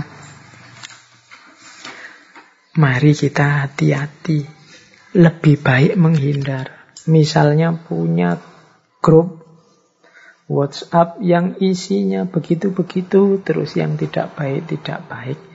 Ya sudahlah, kalau ada tiba-tiba grup WhatsApp-nya penuh yang isinya begitu-begitu, ya dibersihkan saja, clear all. Mungkin bila perlu, tidak perlu dilihat-lihat kalau bisa keluar ya syukur, kalau tidak bisa keluar mungkin sungkan, mungkin tidak enak ya sudah diem saja. Setiap kali penuh dibersihkan. Menghindari mata kita melihat hal-hal yang tidak baik atau telinga kita mendengar hal-hal yang tidak baik.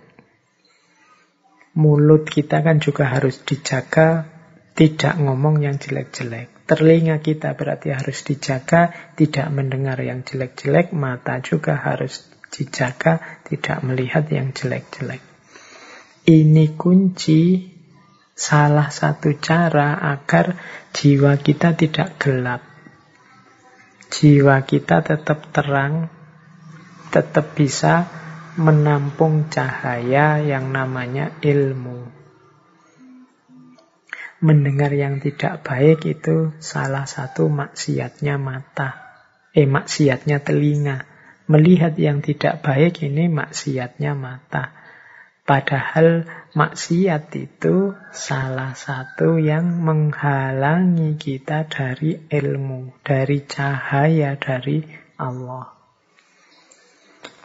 Oke, yo biasanya yang tidak baik tidak baik itu muncul dari orang-orang bodoh dalam tanda petik tadi ya dengan definisi bodoh yang saya jelaskan tadi.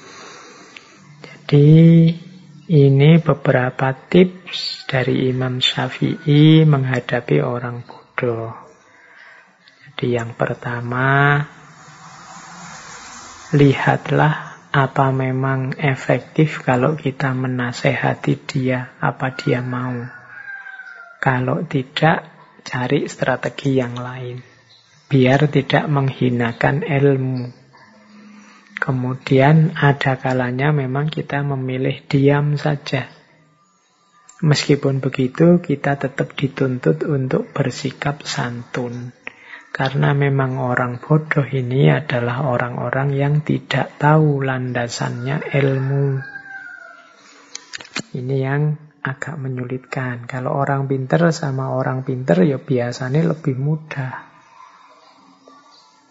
Bahkan ada ada gium al-alim wal alim kafa bil isyara. Orang sama-sama pinter itu mungkin menasehatinya nggak pakai kata-kata yang panjang lebar. Dengan isyarat-isyarat saja sudah masuk nasihatnya. Oke, baik. Kita lanjutkan lagi. Hikmah-hikmah dari Imam Syafi'i. Semoga masih belum ngantuk, semoga masih belum capek. Ya kalau ngantuk dan capek ya bisa ditinggal tidur saja besok dan kapan-kapan dilanjutkan lagi. Tidak boleh dipaksa. Syukur-syukur kalau malam-malam ada waktu habis tahajud apa sebelum tahajud untuk nambah ilmu. Imam Ghazali itu terkenal sekali waktunya di malam hari itu dibagi tiga. Eh, Imam Syafi'i, eh, mohon maaf ya, saya mungkin sering kepleset Imam Ghazali karena bolak-balik ngaji tentang Imam Ghazali. Imam Syafi'i ini dikenal waktu malam-malam beliau dipecah jadi tiga. Sepertiga yang pertama untuk menulis. Ya kalau kita sebut saja untuk belajar. Sepertiga malam yang kedua untuk ibadah. Sholat, ngaji, dan lain sebagainya dan sepertiga yang terakhir untuk istirahat, untuk tidur. Oh, ini menurut saya memanfaatkan malam secara efektif. Boleh kita tiru.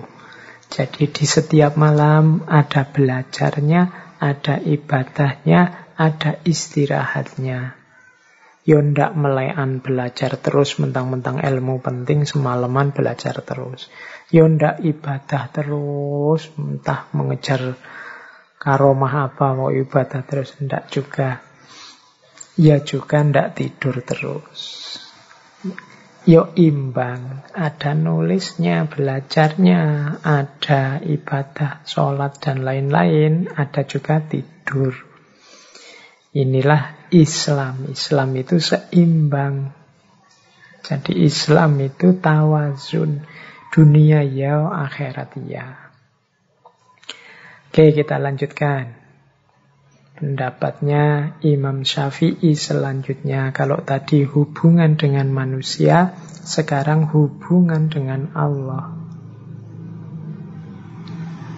Kata Imam Syafi'i, engkau tak akan mampu menyenangkan semua orang. Karena itu, cukup bagimu memperbaiki hubunganmu dengan Allah dan jangan terlalu peduli dengan penilaian manusia. Di antara yang sering menghalangi kita, yang sering menghambat kita saat melakukan yang baik dan yang benar adalah penilaian manusia. Loh, memperhatikan penilaian manusia boleh, tapi dia tidak boleh sebagai variabel yang dipentingkan melebihi yang lain, melebihi ridho Allah, melebihi kebenaran dan kebaikan itu sendiri. Kalau dalam bahasa nilai, pandangan manusia ini posisikan di level tersier.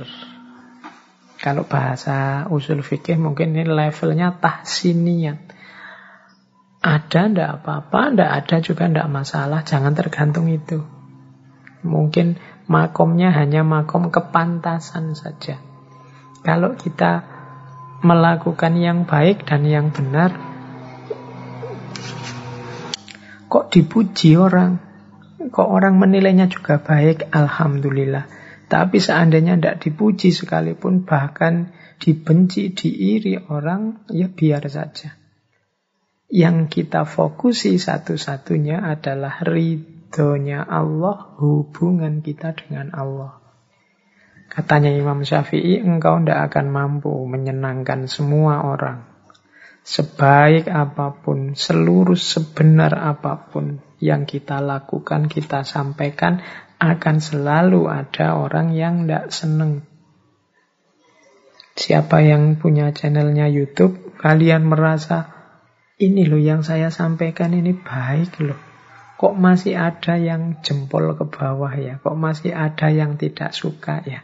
Loh ya itu manusia memang. Tidak mungkin orang sepakat semua, seneng semua. Ya seleranya beda-beda. Jadi ya termasuk ngaji ini kan ya ada yang suka, ada yang tidak suka, ya itu manusia. Isinya mungkin ada yang menganggap penting, ada yang menganggap ala kayak gitu aja. Itulah manusia. Alhamdulillah kalau dapat bonus penilaian manusia yang baik. Tapi kalau tidak, tidak masalah. Yang harus kita permasalahkan adalah hubungan kita dengan Allah. Apakah Allah ridho dengan yang saya lakukan ini? Kira-kira Allah berkenan tidak kalau saya ngaji seperti ini? Itu yang pertama-tama itu. Jadi kita bangun hubungan kita dengan Allah pertama-tama dengan cara jangan memposisikan penilaian manusia sebagai yang nomor satu. Terus jadikan akhirat di hatimu, dunia di tanganmu, dan kematian di pelupuk matamu. Oh ini orientasi hidup yang menurut saya ideal. Hati kita isinya akhirat. Akhirat itu Eh, hati itu kan sesuatu yang vital. Di situlah orientasi hidup kita bermula. Ala inna fil jasadi muduhoh itu kan kemarin kita kaji itu dalam tubuh itu ada satu gumpal daging yang kalau dia baik baik seluruhnya. Nah itu kan hati. Ini kalau hati ini isinya akhirat, ya berarti orientasinya ke atas, orientasinya vertikal. Pada yang ketuhanan, yang ilahi. Karena di sanalah letaknya hidup yang sejati.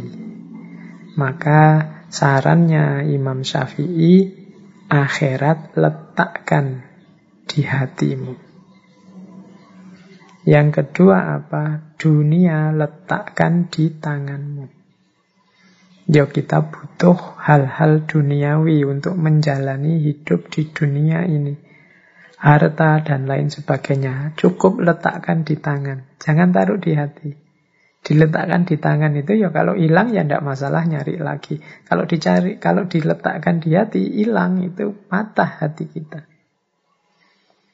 Stres, depresi kita. Itu kalau diletakkan di hati. Maka dunia letakkanlah di tangan saja.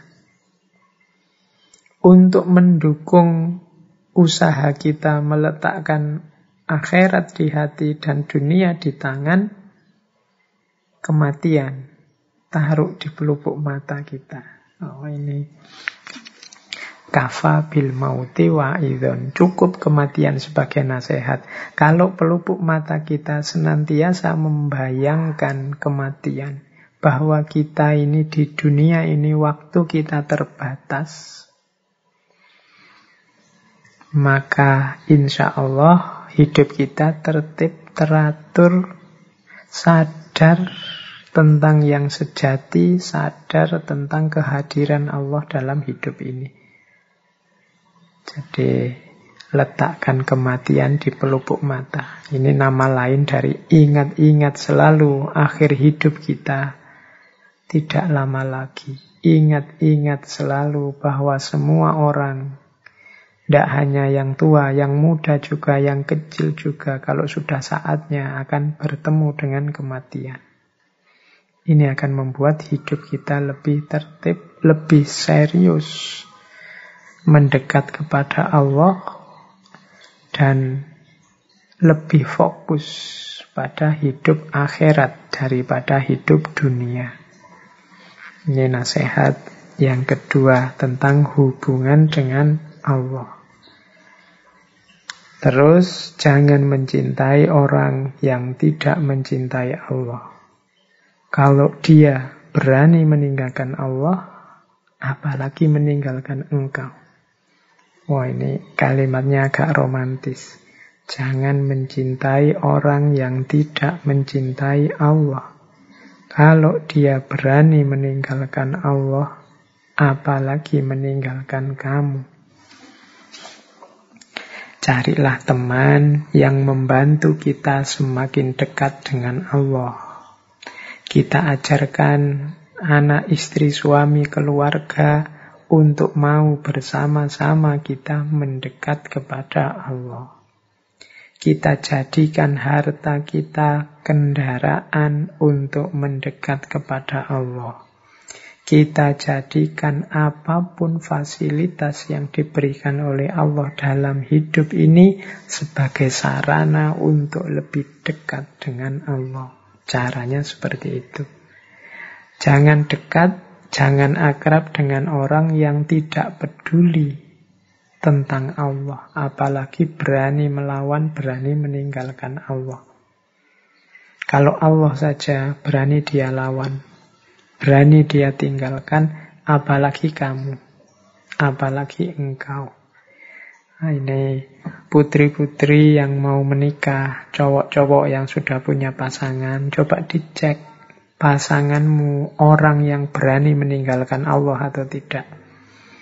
Kalau dia berani, ya dinasehati biar tidak berani.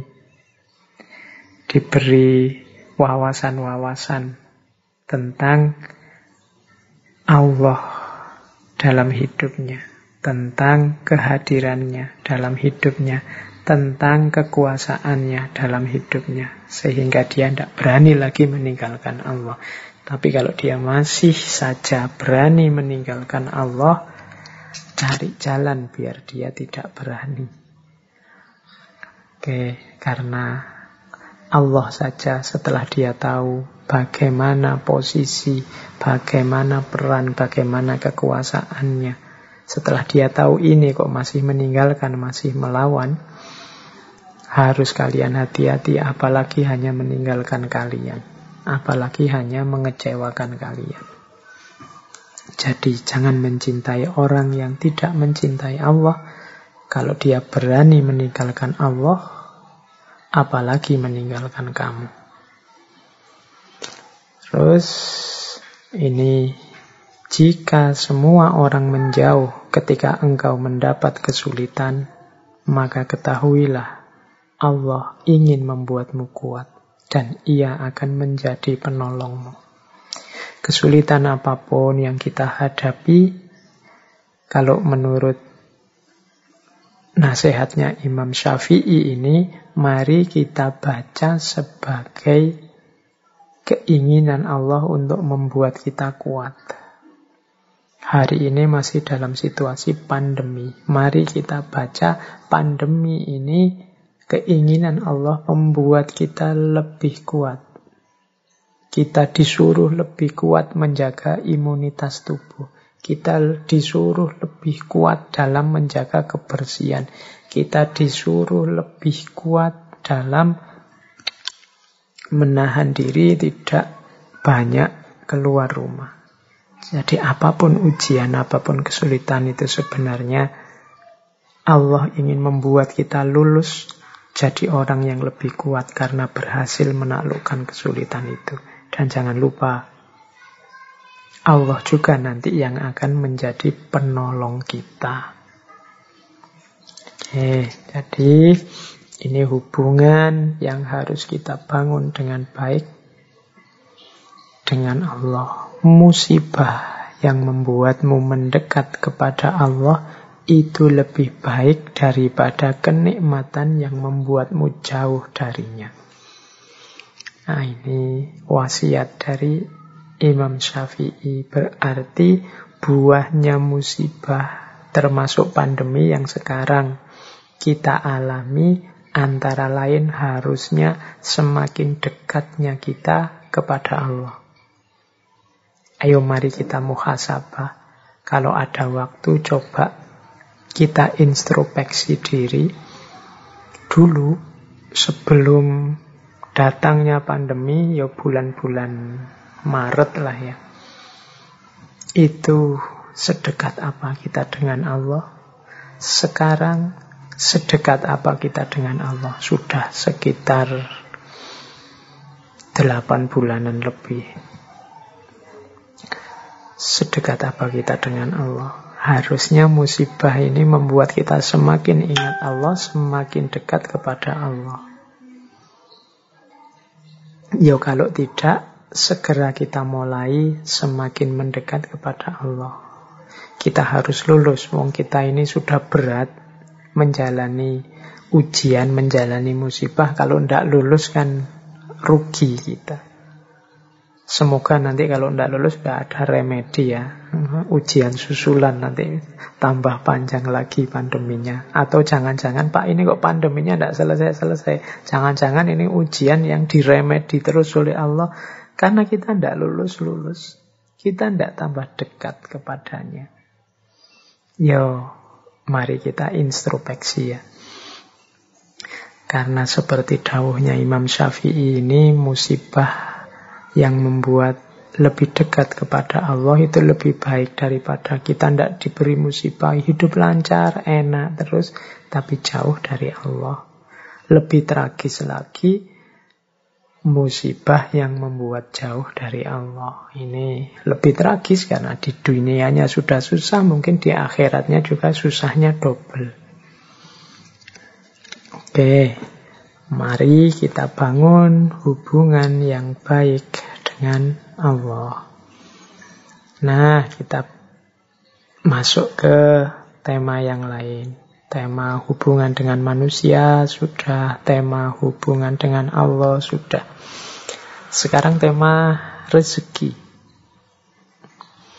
Ini salah satu hal yang sering membuat kita galau.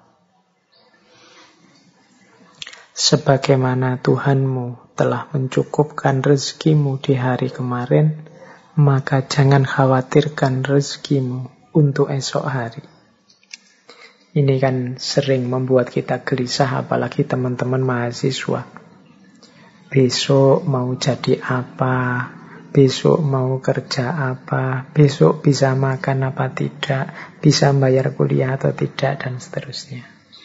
Loh kalau kalian kemarin-kemarin bisa survive, kalian kan kemarin juga masih belum punya pekerjaan, kalian kemarin juga masih bergantung sama orang tua, kalian masih belum mandiri juga kemarin. Tapi toh Allah menghadirkan rezekimu dengan jalan yang ada mungkin lewat orang tua, lewat beasiswa, lewat tetangga itu kan rizki dari Allah. Kalau Allah kemarin mencukupkan rizkimu, besok juga begitu. Maka tidak perlu khawatir, tidak perlu nabrak-nabrak aturan, tidak perlu menerjang yang salah, yang keliru hanya demi rizki. Rezeki sudah ada yang ngatur. Ini kalau diceramahkan mudah, tapi kalau dipraktekkan kelihatannya sulit. Orang selalu saja galau, selalu saja gelisah dengan rizki.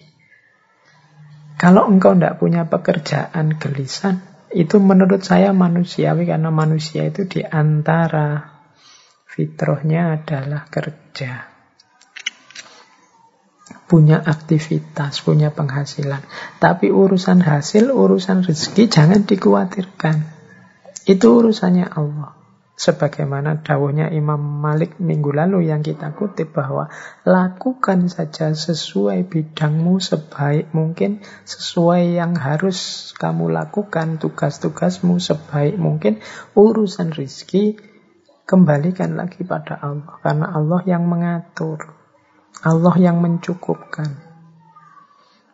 Ini sama maksudnya dengan kata-kata dari Imam Syafi'i ini. Itu saya bawa sebuah syair yang terkenal sekali. Ini nasihat agar kita tidak mencampur uang yang haram dengan yang halal. Ia kumpulkan yang haram dengan yang halal supaya menjadi banyak. Yang haram pun masuk ke dalam yang halal, lalu ia merusaknya. Oke, ini ada cerita di balik syair ini. Jadi satu ketika ada seseorang yang menghadap ke Imam Syafi'i. Orang ini mengeluhkan rizkinya tidak cukup. Satu bulan dia mendapat gaji 500 dirham. Tapi gaji sebesar ini rasanya sudah besar. Kok yo masih susah memenuhi kebutuhan sehari-hari dalam satu bulan. Orang ini mengadu pada Imam Syafi'i. Nah, nasihatnya Imam Syafi'i agak aneh. Katanya Imam Syafi'i, oke, okay, bulan depan kamu mintalah gajimu diturunkan menjadi 300, eh, 400 dirham saja. Oh, ini aneh ya, orang merasa kekurangan kok gajinya tidak cukup malah diminta turun. Tapi karena yang meminta seorang ulama besar yang dekat dengan Allah ya dituruti. Minta penurunan gaji. Bulan depan gajinya jadi 400 dirham. Tapi tetap 400 dirham pun dia masih kesulitan, masih kekurangan. Menghadap lagi pada Imam Syafi'i. Terus katanya Imam Syafi'i, wah ini ada yang salah. Coba kamu minta turun lagi 300 dirham untuk bulan depan. Ini orang ini semakin heran, loh kok tambah turun? 500 rasanya kurang, 400 masih kurang, sekarang disuruh 300. Tidak apa-apalah yang menyuruh beliau, insya Allah ada hikmahnya, ada rahasianya. Diikuti. Minta diturunkan 300 dirham. 300. Nah, setelah 300 gajinya, rasanya kok malah tenang. Rasanya tidak banyak lagi kebutuhan macam-macam. Rasanya kok cukup dibuat apa saja dalam satu bulan. Alhamdulillah. Padahal kemarin 500 rasanya tidak cukup. 400 rasanya tidak cukup. 300 kok rasanya malah cukup. Kembalilah dia menghadap pada Imam Syafi'i. Kok bisa sekarang saya merasa cukup gaji saya meskipun jatuhnya hanya 300. Nah Imam Syafi'i terus memberitahu, wahai saudaraku sebenarnya pekerjaan yang engkau lakukan itu memang layaknya gajinya hanya 300. Sehingga sisa yang 200 ini sifatnya kelebihan. Dan ini yang kecampur dalam gajimu yang halal. Sehingga membuatnya tidak barokah kalau dalam bahasa Islamnya. Karena tidak barokah, ya rasanya kurang terus. Rasanya ada saja kebutuhan-kebutuhan baru yang sehingga 500 ini tidak cukup. Tapi ketika engkau mengambil hakmu pas sesuai jatahmu, yaitu 300, sekarang hartamu sudah bersih, isinya halal semua, dan di situlah letaknya barokah. Nah ini urusan rezeki berarti kita harus hati-hati. Yang halal dan yang haram ketika dia ngumpul, yang haram akan merusak yang halal. Ketika yang halal dirusak dengan hadirnya yang haram, harta kita jadi tidak barokah. Dan tidak ada hubungannya dengan jumlah, dengan kuantitas. Karena harta itu kan kuncinya pada rasa cukup yang ada dalam diri kita. Oke, jadi Ya ini untuk bahan renungan kita semua. Semoga teman-teman yang mendengarkan ini hati-hati dalam pengelolaan rizki. Jangan sampai harta yang kita pegang tidak barokah atau kecampur-campur sehingga tidak barokah. Baik, teman-teman. masih ada beberapa quotes, beberapa nasihat berharga dari Imam Syafi'i. Beliau ini sebenarnya sangat banyak kitabnya, sangat banyak nasihat wasiat yang berharga. Ya, cuma sayangnya kita tidak mungkin mengangkat semuanya malam hari ini. Sering saya bilang, yo ngaji ini hanya mancing saja. Semoga teman-teman tertarik untuk memperdalam lebih jauh. Oke, kita ambil beberapa ya. Katanya Imam Syafi'i, amal yang paling berat itu ada tiga. Yaitu murah hati saat miskin, bersikap warok saat sendiri, dan mengucapkan kebenaran di hadapan orang yang ditakuti. murah hati saat miskin. Ini berat karena orang miskin itu biasanya mentalnya kurang. Mentalnya masih butuh, masih ingin. Nah, ini mentalnya mental menerima, bukan mental memberi. Maka kalau ada orang miskin yang bermental memberi, ini luar biasa. Orang miskin yang mentalnya murah hati, ini luar biasa. Yang kedua, bersikap warok saat sendiri. Bersikap warok itu bersikap menjaga diri, tidak sembarangan. Menjaga kehormatannya. Ini biasanya ya orang warok itu di hadapan orang lain. Kalau ada orang lain, dia menjaga nama baiknya, menjaga kehormatannya. Kalau ada orang, meskipun dia sendirian, dia tidak akan melakukan sesuatu yang menjatuhkan harga dirinya, menjatuhkan kehormatannya. Ini orang yang luar biasa. Karena termasuk amal yang berat. Kita itu cenderung kalau tidak ada siapa-siapa ya suka-suka kita. Tapi kalau masih ada orang yang mau menjaga diri saat sendiri, ini orang hebat. Dan yang terakhir, mengucapkan kebenaran di hadapan orang yang ditakuti. Nah, ini juga berat. Kalau ada orang yang kita takuti kan kita pinginnya minggir saja, tidak bersentuhan dengan dia. Tapi kok orang ini saya takuti, tapi aku harus menyampaikan kebenaran padanya. Entah nanti apa resikonya.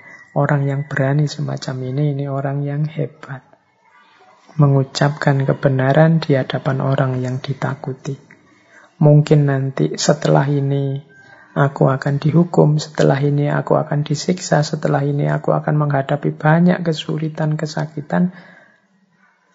Monggo lah, yang penting aku mengucapkan kebenaran. Nah, makanya ini orang hebat. Jadi mengucapkan kebenaran di hadapan orang yang ditakuti. Ya monggo teman-teman latihan. Siapa tahu kita bisa masuk kualifikasi orang-orang hebat ini. Meskipun miskin, tidak punya apa-apa, tetap murah hati. Meskipun sendirian, tetap menjaga kehormatan. Meskipun di hadapan yang ditakuti, tetap menyampaikan kebenaran.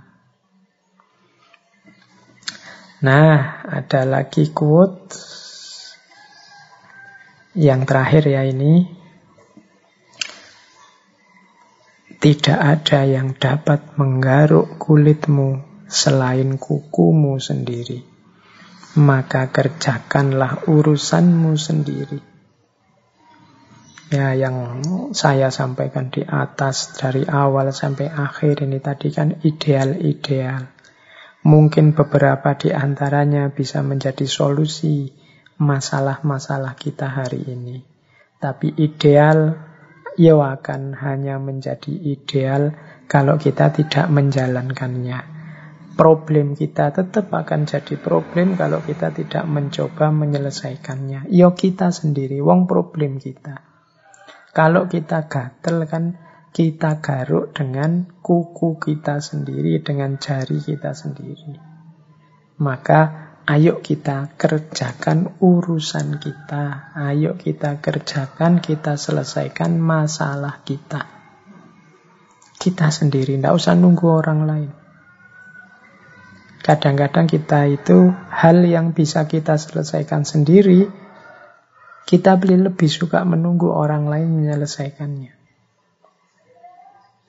Kita lebih suka menyuruh orang, kita lebih suka menunggu orang, kita lebih suka kadang-kadang menunggu mood, kita lebih suka kadang-kadang menunggu situasi, kadang-kadang lebih suka. Akhirnya kerjaan-kerjaan kita semuanya terpending, semuanya keteteran. Nah ini menurut saya quotes dari Imam Syafi'i ini bisa kita pakai. Tidak ada yang dapat menggaruk kulit kita selain kuku kita sendiri. Jangan menunggu digarukkan orang lain. Kalau orang lain yang menggaruk, mungkin gatalnya hilang tapi karena dia tidak perhitungan jadinya lecet. Atau mungkin karena dia takut kita lecet, akhirnya gatalnya tidak hilang, cuma dilus-lus saja. Yo yang paling ngerti masalah kita itu ya kita sendiri. Jadi tidak ada yang dapat menggaruk kulitmu selain kukumu sendiri. Nah, yang terakhir untuk penutup, ini ada kalimat. Kalimat ini tertulis di cincinnya Imam Syafi'i yang beliau pakai di jari kiri. Kalimatnya bunyinya ini. Kafa billahi fikotan li Muhammad bin Idris. Artinya cukuplah Allah sebagai pegangan cukuplah Allah sebagai sandaran yang dipercaya oleh Muhammad bin Idris. Nah, ini dibawa ke mana-mana oleh Imam Syafi'i, mungkin untuk mengingatkan beliau bahwa hidup ini pada akhirnya kunci utamanya adalah keimanan kita kepercayaan kita kepada Allah. Cukup Allah saja, semua masalah akan selesai. Cukup Allah saja, hidup ini akan beres. Cukup Allah saja, apa pun kesulitan, kegalauan dalam hidup kita tidak akan ada artinya. Kafa billahi sikotan li Muhammad bin Idris. Oke, semoga ini juga bisa menginspirasi kita, orang yang beriman kepada Allah, orang yang kepercayaannya sangat dalam akan Allah, maka dia hidupnya akan dipenuhi dengan cahayanya Allah. Dia hidup dengan penuh harapan, tapi sekaligus tidak sembrono karena dia juga punya khauf, punya rasa takut kepada Allah. Hidup yang tidak sembrono, tapi juga hidup yang tidak putus asa.